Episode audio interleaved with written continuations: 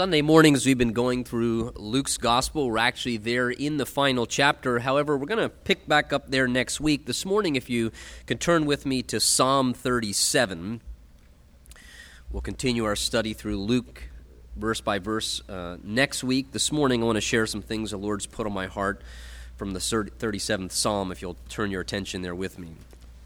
And if you do need a Bible, there are a few in the aisles. We'll be Happy to pass one over to you if you just acknowledge you need one to follow along this morning.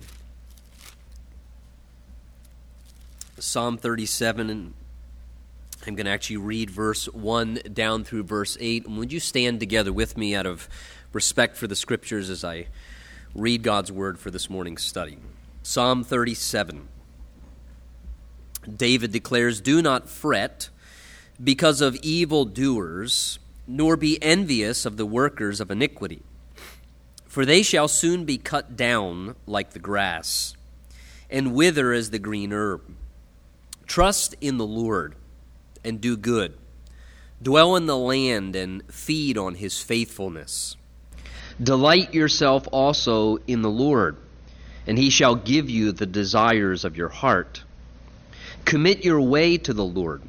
Trust also in him and he shall bring it to pass. He shall bring forth your righteousness as the light, and your justice as the noonday. Rest in the Lord, and wait patiently for him. Do not fret because of him who prospers in his way, because of the man who brings wicked schemes to pass. Cease from anger, and forsake wrath. Do not fret, it only causes harm. And Father, we ask and pray by your Holy Spirit that you would prepare us to be able to hear what your Spirit would want to say to this part of your church that's assembled. Lord, we thank you that you are with us and among us, and we want to continue now in an attitude of worshiping in spirit and truth by just asking humbly that your Holy Spirit would help us understand the truths of this part of your word. That, Lord, you would bless your word as it goes forth this morning and speak to our hearts through your Spirit's ministry. And we thank you for these things expectantly in Jesus' name. And everyone said, Amen. Amen. You may be seated. You know, I know it's not probably much of a revelation to realize that a great part of our life here on this earth involves dealing with problems and difficulties and challenges, and they come in various sorts various times and to various degrees. I think the important thing for us as God's people to reflect upon is when problems come, where do you turn to?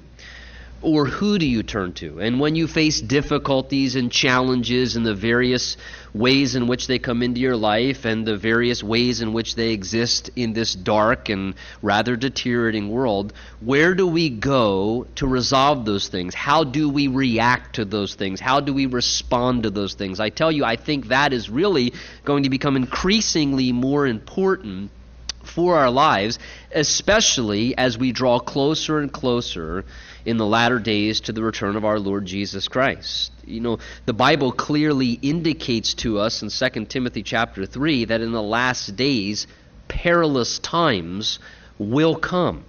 Uh, and, and it says men will be lovers of themselves. And then you read through that list and it just describes the conditions upon the earth. And it's not even there that Paul, by the Spirit of God, is pointing to you know, cataclysmic events like you know, earthquakes and famines and pestilences and some of the, the things that we see happening circumstantially. But there, the Spirit of God causes Paul to zero in on the reality really of the wickedness and the problem and the perilousness of men's hearts and the condition of human beings on the earth becoming so wicked and so vile that that will become something he says that will become a perilous time. The idea is literally difficult to deal with times difficult to handle. And so how we respond to those things or how we react to those situations really is only going to become more important for all of for all of us. And the reality is nothing new under the sun. Even as we read this Psalm of David here in his day,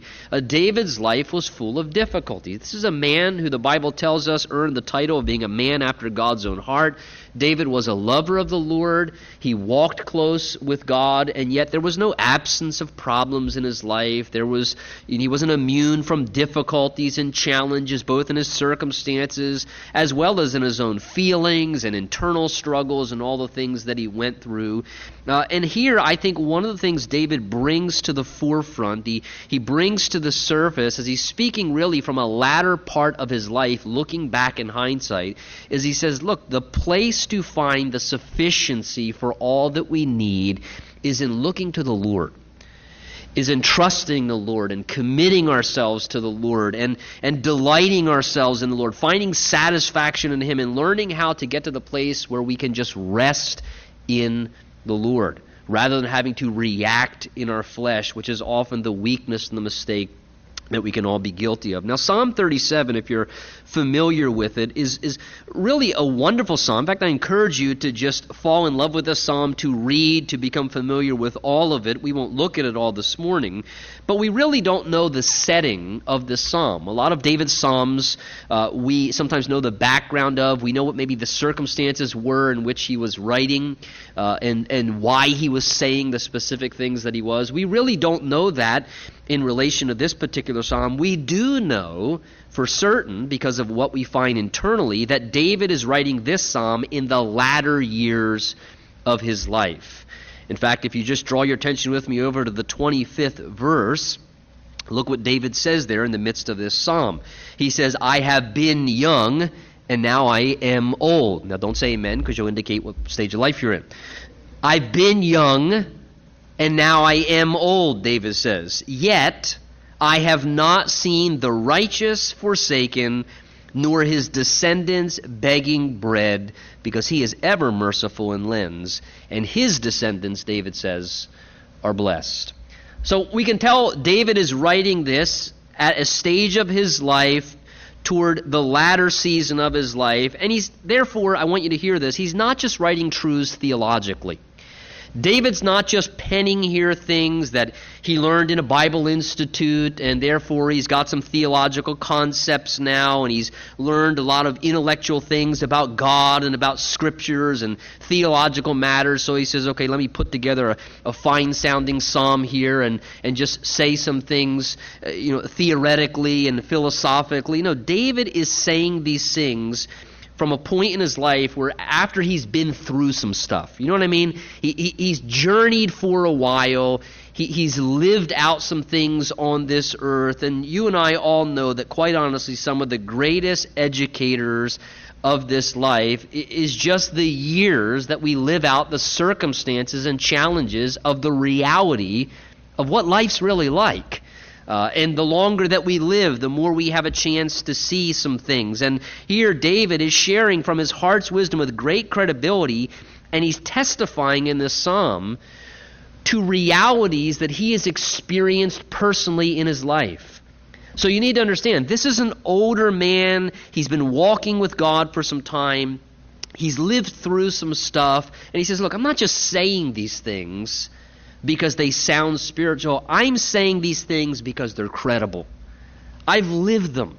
I've learned them. I've experienced them. These things have defined themselves over time. And I think this is that's kind of the way life unfolds. It's just like a married couple, you know, when you they come forward and they stand there at the altar and it's you know, having the privilege to do weddings is, is a wonderful thing, but it's amazing how, you know, we go through these uh, vows and they say these things looking starry eyed into one another's eyes and, and, and, they say, you know, for better, for worse, for richer, for poorer, in sickness and in health, till death do us part. And they're saying these powerful, meaningful things.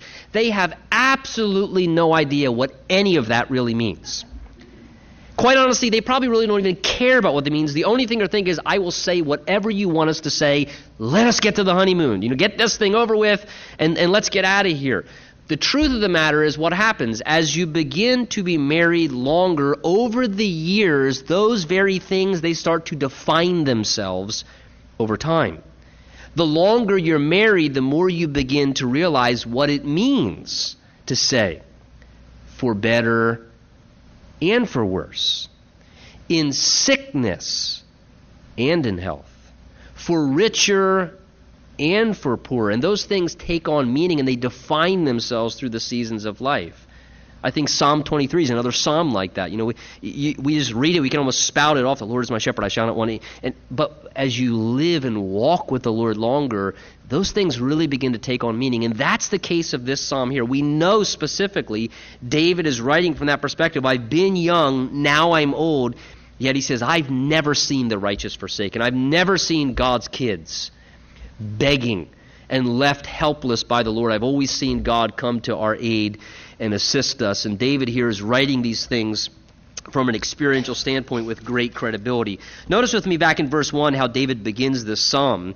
He simply says there, Do not fret because of evildoers, nor be envious of the workers of iniquity, for they shall soon be cut down like the grass and wither as the green herb. Now, it seems from verse 1 and 2, we kind of begin to get sort of the basic context of the psalm. As you read through the whole thing, and especially you see right out of the gate here, it seems to be an admonishment not to lose our perspective as God's child.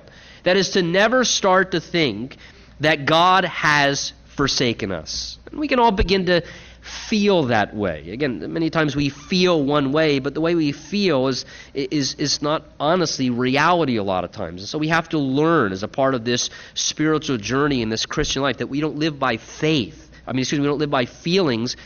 We live by faith. The just shall live by faith, not by feelings, because our, our thoughts can deceive us and our feelings can lie, and, and we all learn that.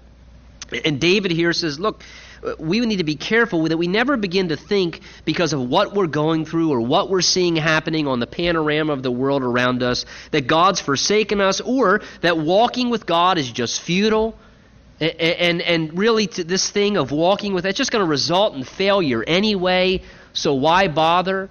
And we can't allow ourselves nor to ever begin to think that God has just given evil doers or people who do perform wicked schemes sort of an easy pass and that they're just going to have freedom and God's never going to deal with them. And God's never going to judge them. And, and, David says, No, no, no, we, we can't do that. Notice he begins by just saying there those first three words do not fret. And you notice that phrase, do not fret, it actually appears three times just in the first eight verses. Here in verse 1, again in verse 7, and again in verse 8. The idea there is do not be anxious or literally from the Hebrew, it could also indicate do not be agitated. We might say, don't begin to worry, or don't get upset over, or don't allow yourself to become aggravated within.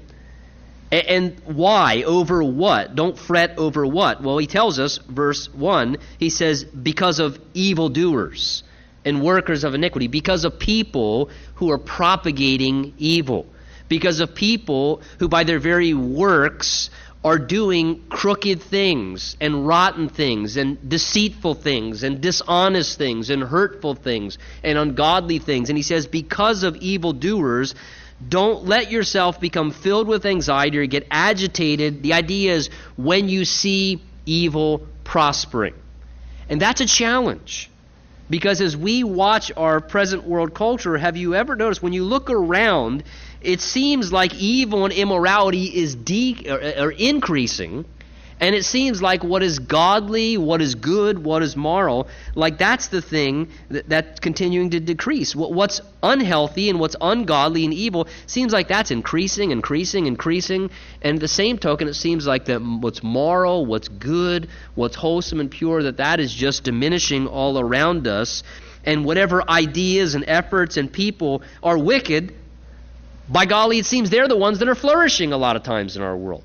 And by the same token, in contrast, you look around to those who seem to have ideas and efforts and people who are wholesome and godly, and it seems they're the one many times that looks like that they're struggling or their purposes and their efforts are actually failing. And this can really cause a confusing paradox in, in our minds where we really begin to struggle. And we begin to wrestle. And the key is really this Should we be saddened by that reality? Yes. But listen, we cannot be stumbled by that reality. Should it sadden us? Yes, it should sadden us. When the days come where we call evil good and we call good evil, and when it seems like that, you know, evil doers and workers of iniquity are getting away with things and, and they're prospering and bringing their wicked schemes to pass, and, and we wrestle with that, should we be saddened by it? Yeah, but we can't be stumbled by it. And how easy is it, if we're honest, to begin to get stumbled by it? And that's why David says here, listen, we cannot fret over such things. The problem is, is if we allow ourselves to start to fret and get agitated and anxious over such things, we'll really begin to get off base in our attitudes towards the world, who the Bible tells us the whole world lays under the sway of the wicked one. And we need to just remember that. Our world lays under the sway of the wicked one.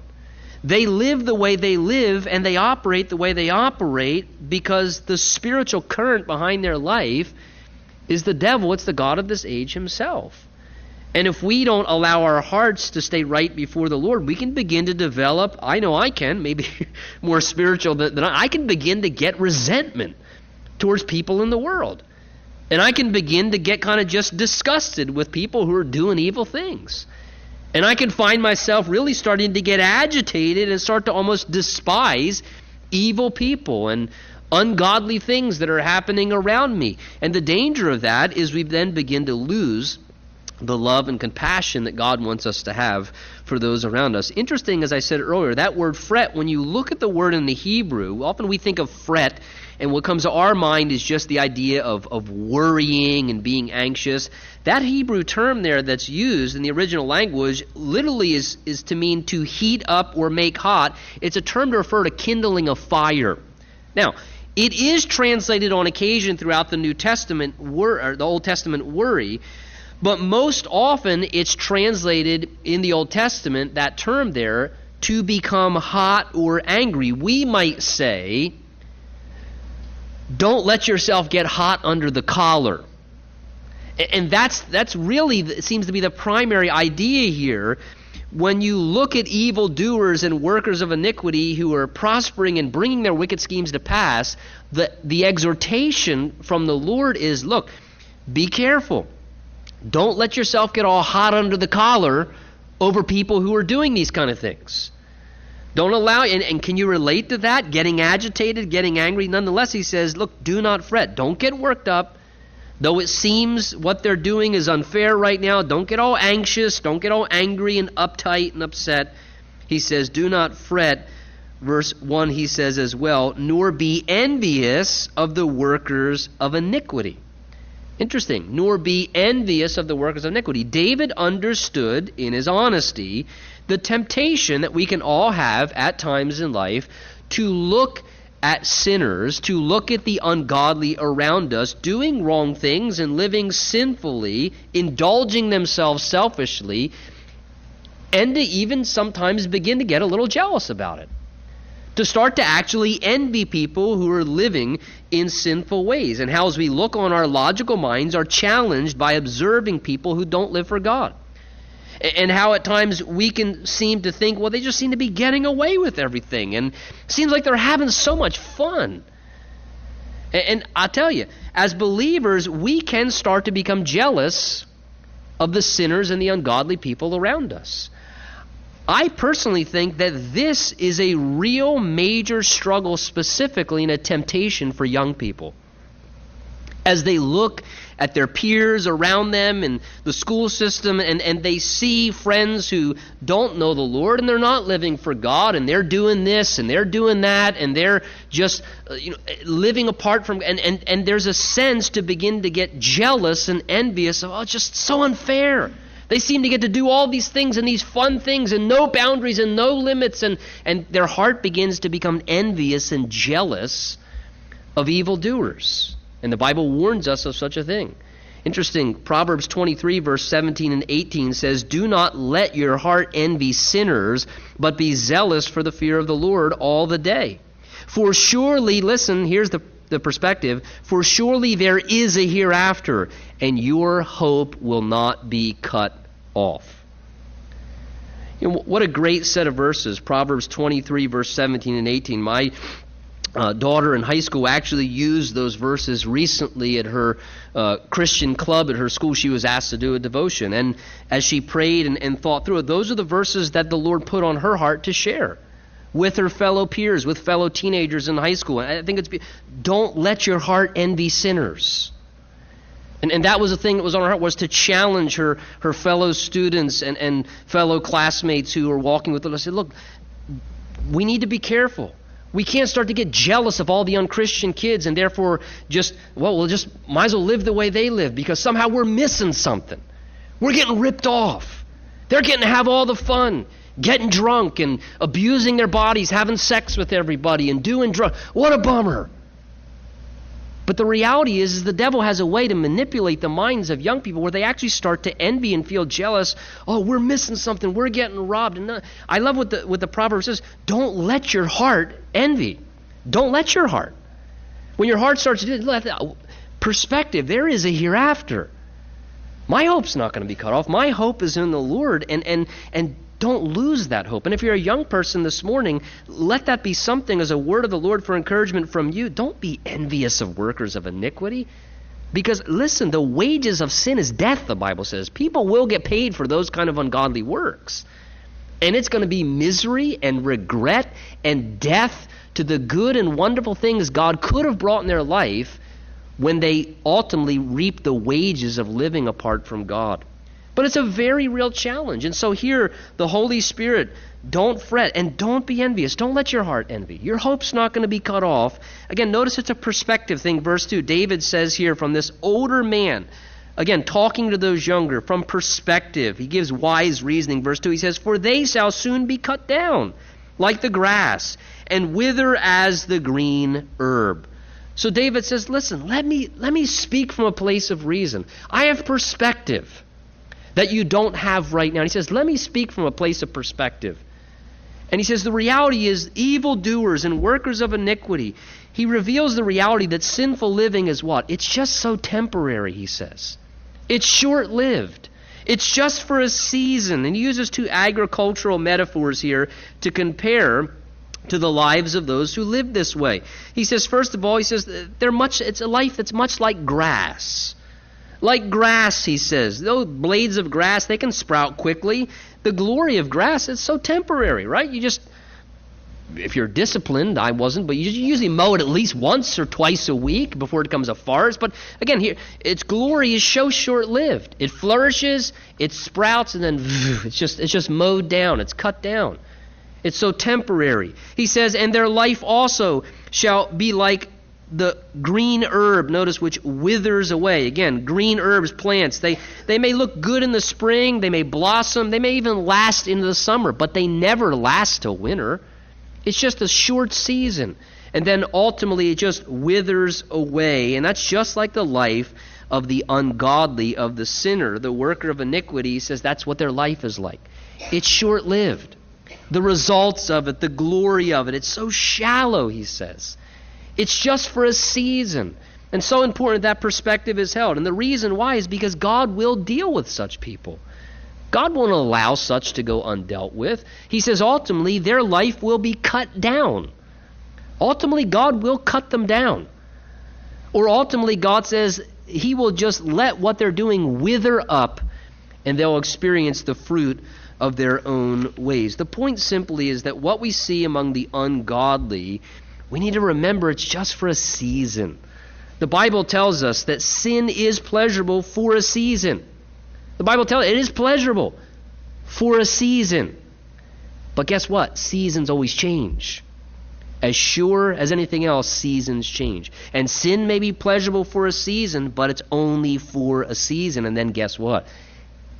It turns painful and problematic and perilous with all the regrets and problems that it brings. Another translation of that says the momentary pleasures of sin. Again, the momentary pleasures. It's pleasurable momentarily.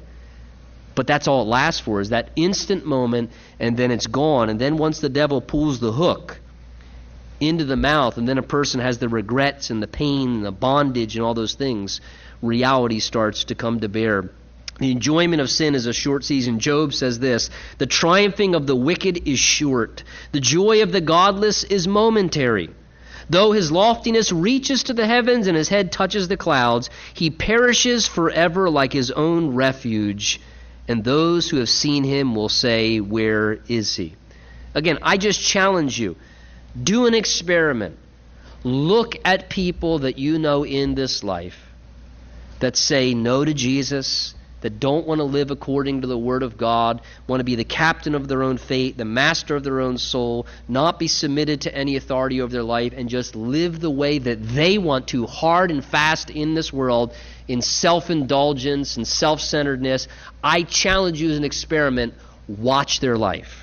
And you watch what the end results of a life is like that. Or if you know someone that's been living that way for a long time, look at the fruit of that long term. Look at the end result of that. And my question is should anybody envy that? Should anybody envy that?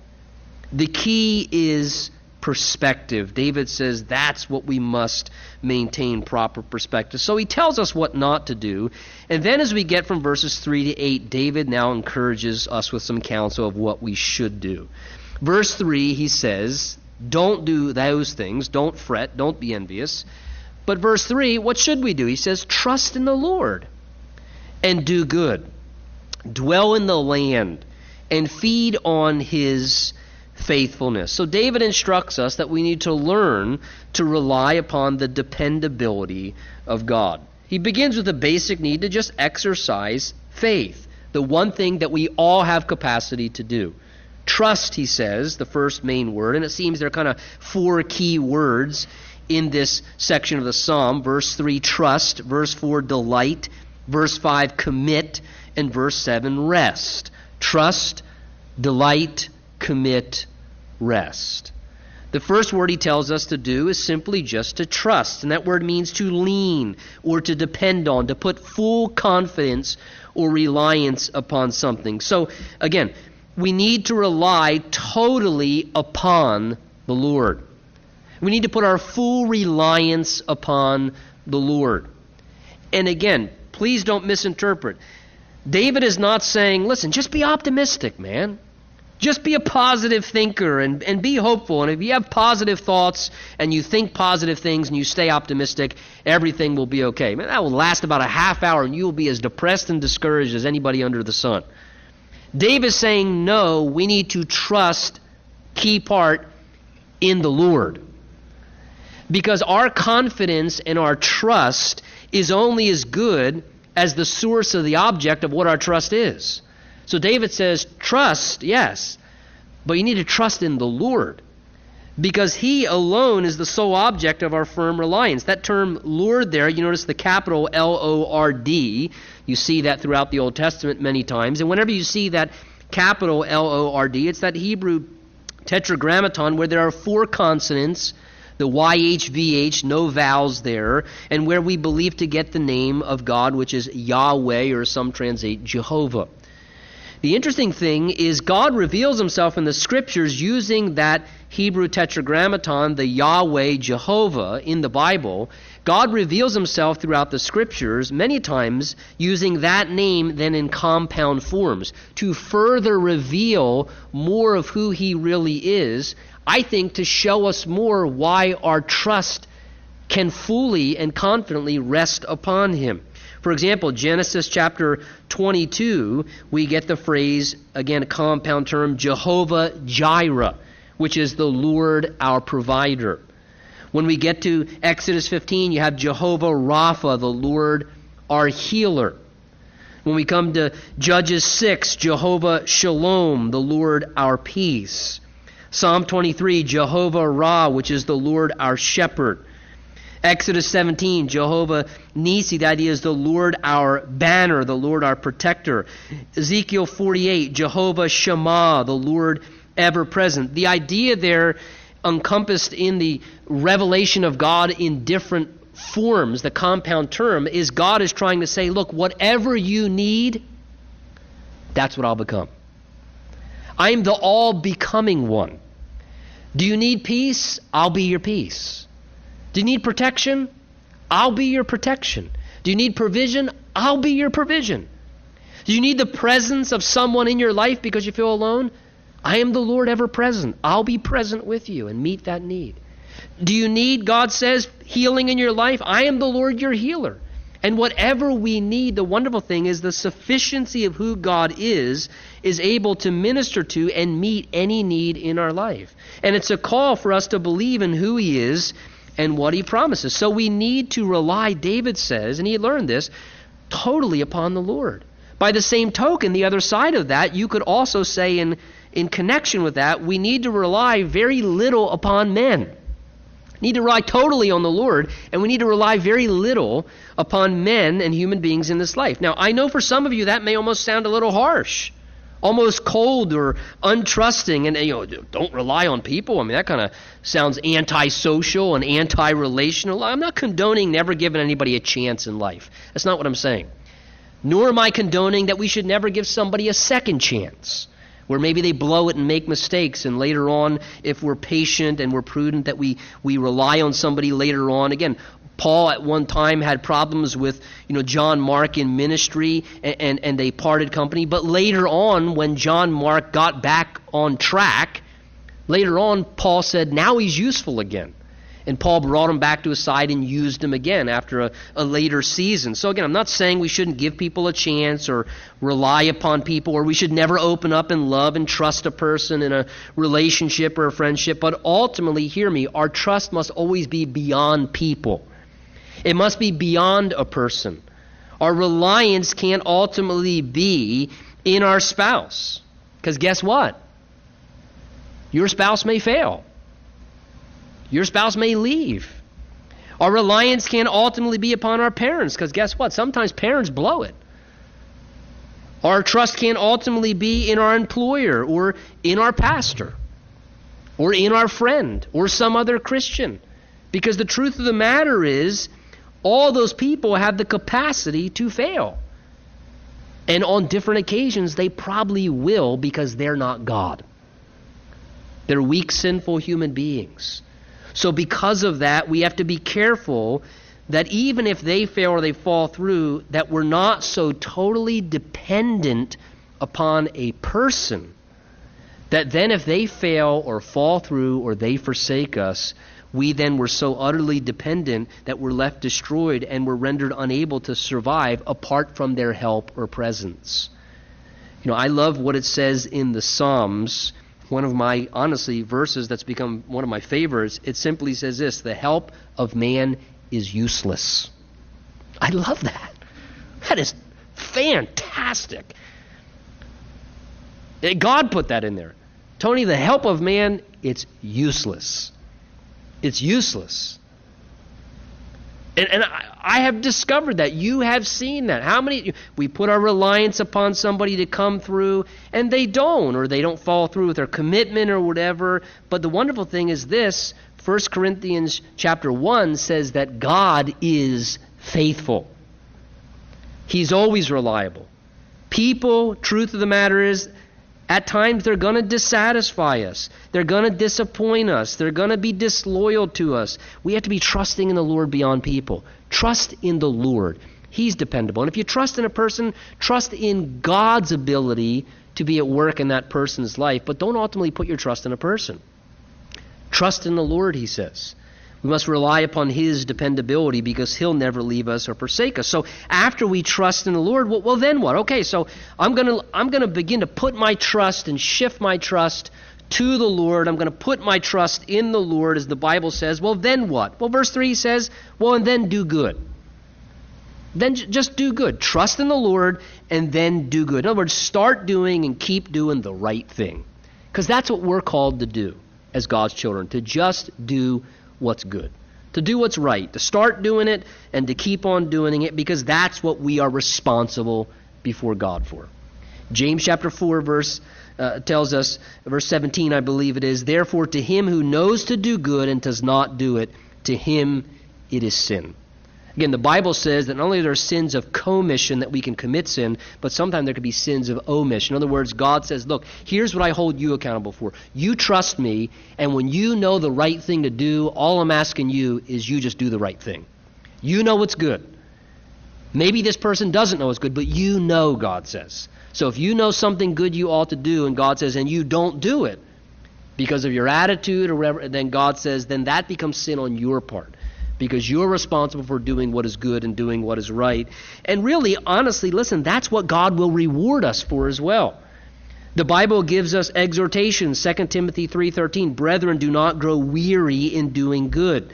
Galatians 6 9. Let us not grow weary while doing good, for listen, in due season we shall reap if we don't lose heart. It can be wearisome doing the good thing, doing the right thing, but the Bible exhorts us look, we, let us not grow weary. Don't grow weary in it. Keep at it.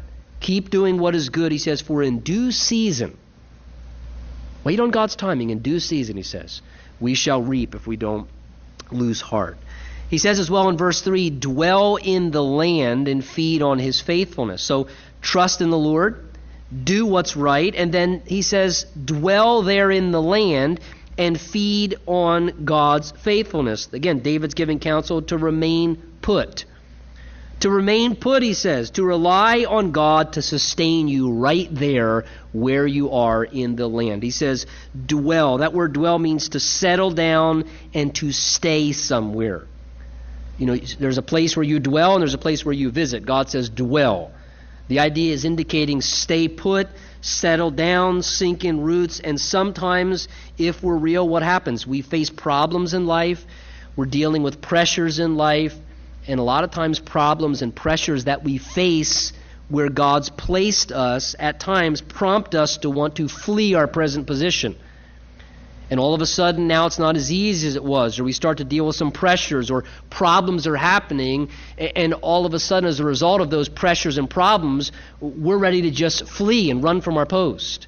And we just want to get away and, and pick up and, and move on somehow. And maybe the Holy Spirit this morning is saying to you, listen, you need to dwell in the land and feed on His faithfulness. Maybe the Holy Spirit is saying to you, listen, maybe you should just stay where you are. Maybe you should just remain at your post and trust God to provide what you need in His grace and provision to sustain you right where you're at. Maybe this morning you are experiencing difficulty or you're just disgusted over something at your job or or maybe in in your family or whatever and there maybe there's things that are just difficult and you are about sick and tired of being sick and tired to the nth degree and the brook is drying up and your propensity and you are ready is just that's it I'm moving on. I'm out of here. I'm changing course. I'm running away. Or you're ready to just react by rushing forward into something. And maybe God is saying, Whoa, is that how I want you to respond in faith? Maybe God's saying to you this morning, in relation to what's going on in your life, trust in the Lord. Do the right thing. And dwell right there in the land and feed on my faithfulness. Feed on my faithfulness. Let that be what strengthens you. Again, the Bible says God has not given us a spirit of fear, but of power, of love, and of a sound mind. Self control, the Bible says, is a part of the fruit of the Spirit. And this morning, whatever your need may be, maybe it's a financial need, maybe it's a relational issue or a vocational, again, whatever it is, David is saying to us, listen, I've learned something. I've, I've been young. I'm old now. I've been through some things. David traveled through some challenges. We read his life. We, he went through lots of different things. And David says, Here's what I've learned. Sometimes God asks us to just settle in right where we're at and to just feed off of his faithfulness. And why? I'll tell you why. I think David learned, and I can tell you as a testimony, as a child of God myself, that sometimes God tells us to stay put, to remain where we're at, to give him the opportunity to prove his ability to provide for us and to meet the need in our life Himself. And to show us, because you stood there and waited on me, you were able to see me do what I was able to do. And too often, many times, again, I'm not saying there's a time or a season to transition. Please don't misinterpret what I'm saying. But too often, I'm afraid that as God's people, rather than live by faith and learn to be committed and at times learn how to just be still before the Lord, we're too quick to just react. And we become at times as Christians, and it's a mark of immaturity, like a bunch of infants in a nursery, where all of a sudden I can't play with that toy, so I'm out of here. If I can't play, I'm, I'm, I'm going to play by myself. And we act like that as God's children sometimes. And God help us, we need to grow up. The world is watching us. And I'll tell you, if we don't learn at times how to settle down and feed on the faithfulness of God, too often we're going to make the mistake of running around and trying to solve things through the efforts of our flesh and through our endeavors to try and work out our own problems. And David says here, just trust the Lord, he says. Dwell in the land, feed on his faithfulness. Verse 4, he says, and delight yourself also in the Lord.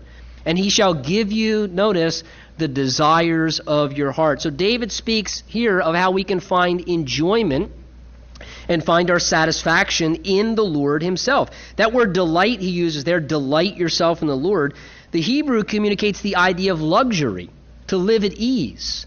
Now, I don't think David had any intention of meaning that we have to expect life to always be easy and therefore life circumstantially is always going to be comfortable. I think what David is indicating here is that we can experience ease and a luxurious comfort internally as we learn how to find satisfaction and fulfillment in the Lord. He's simply telling us, very, very point blankly, he's saying, look, enjoy the Lord.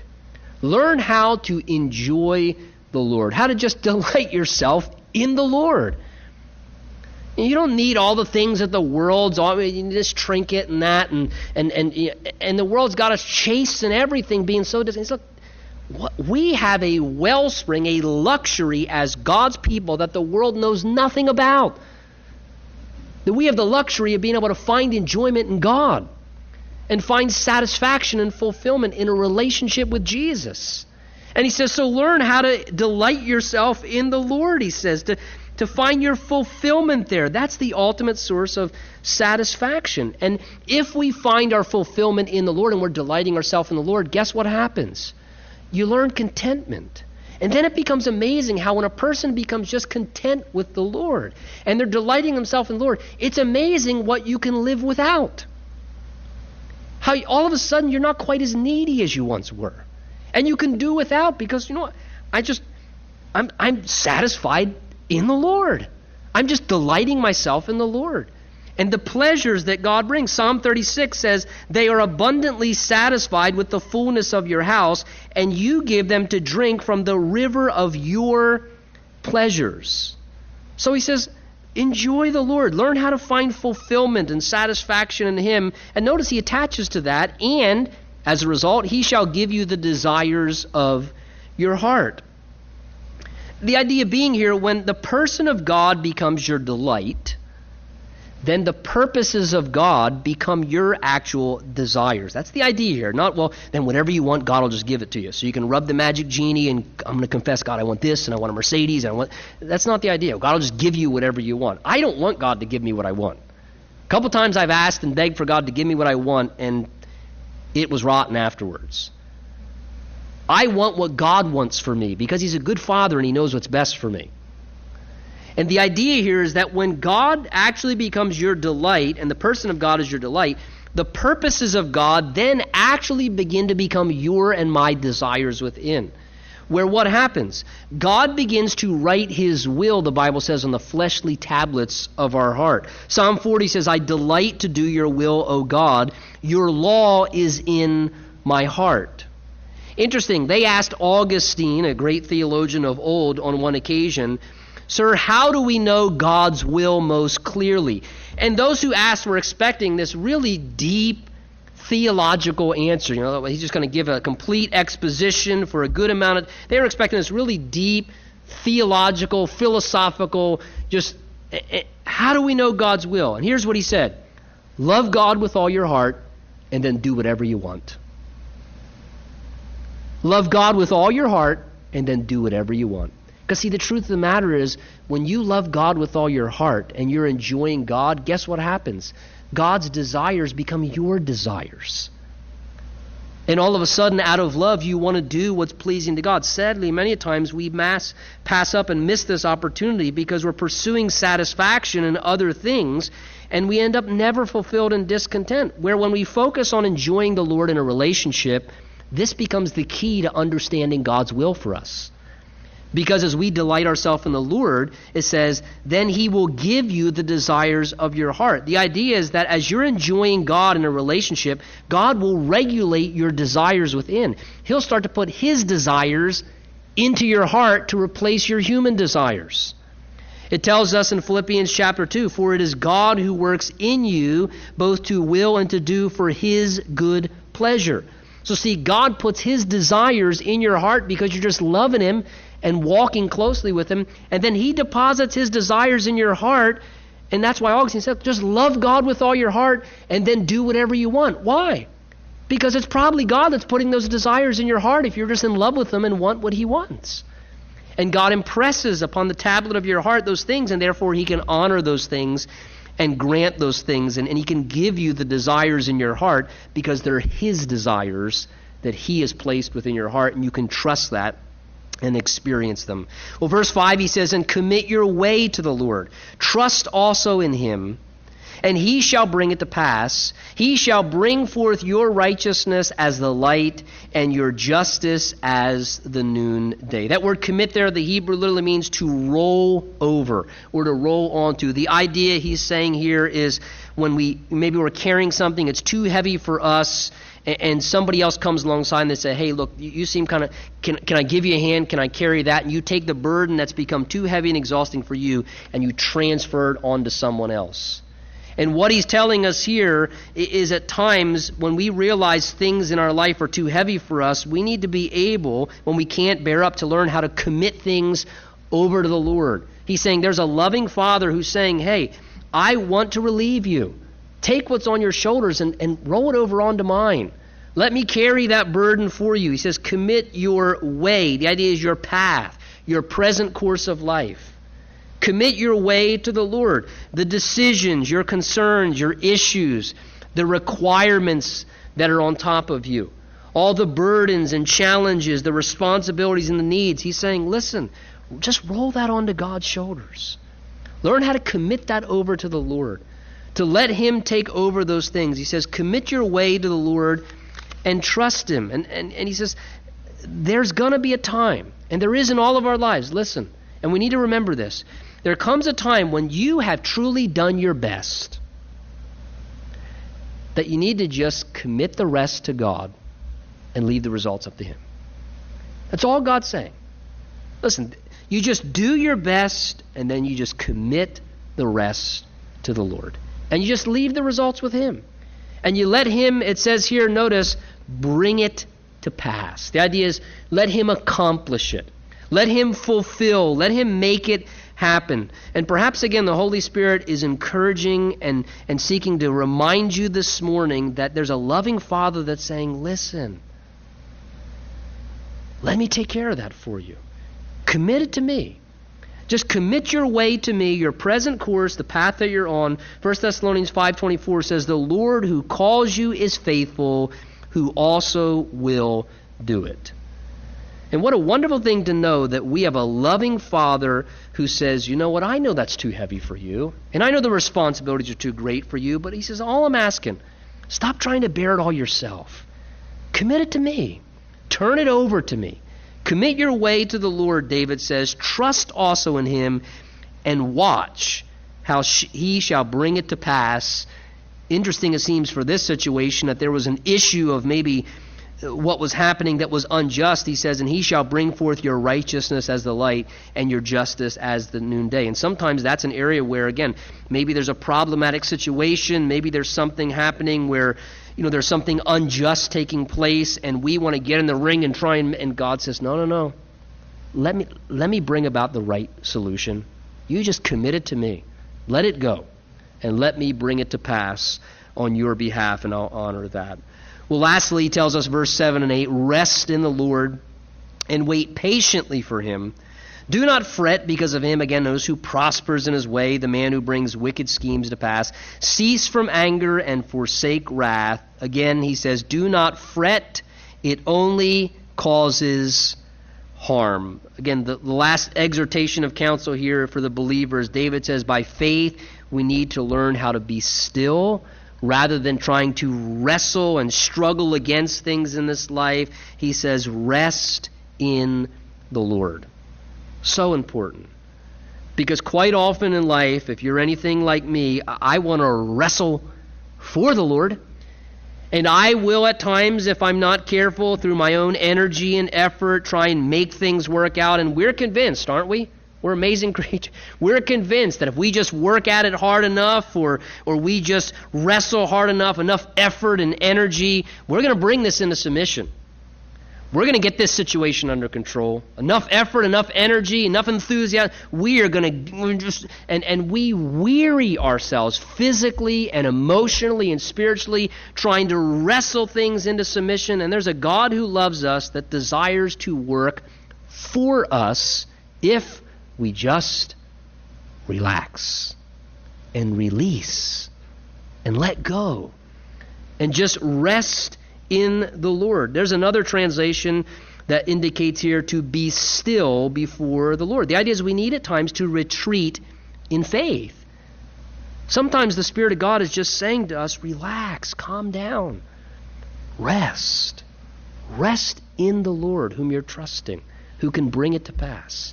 And what does it take for a person to rest physically? You got to be still, you got to relax, you got to be silent, Isaiah 26 tells us, He shall keep in perfect peace him whose mind is stayed upon thee. That when we just rest and we relax and we turn it over to the Lord, He says, Rest in the Lord and wait patiently for Him. Spurgeon says, God is not concerned so much with time, neither should you be. And how often, at times in our life, when things are happening, this is something the Spirit of God is trying to bring to bear on our conscience to remind us, especially again in stressful times. This is interesting at the end of verse 7 and 8 there. You see David seeming to indicate how, when at times we are in stressful, difficult hours, when we're more prone to kind of slip up and to begin to really get our hands involved, striking out, he says, Look, be careful. Don't fret because somebody's prospering in their way, bringing their wicked schemes to pass. He says, cease. The idea cease from anger, forsake wrath. Let go of it, he says. It's only harming you. And, and David, again, I know he's speaking from a place of personal experience because when you look at the life of David, what was David? In the Bible, David is a very passionate man. Very passionate. He was passionate about God, and you see the way he expresses it. And David was just a passionate personality who felt very strongly about things. And he was a man of great passion in the way he responded to things. And I think David had learned this experientially.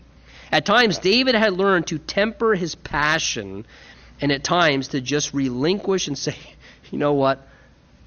I, am I'm, I'm just going to retreat into faith here, and Lord, I'm just going to put this into your hands. I'm just going to trust you, Lord. I'm just going to commit my way to you, and I'm just going to watch for you to bring it to pass.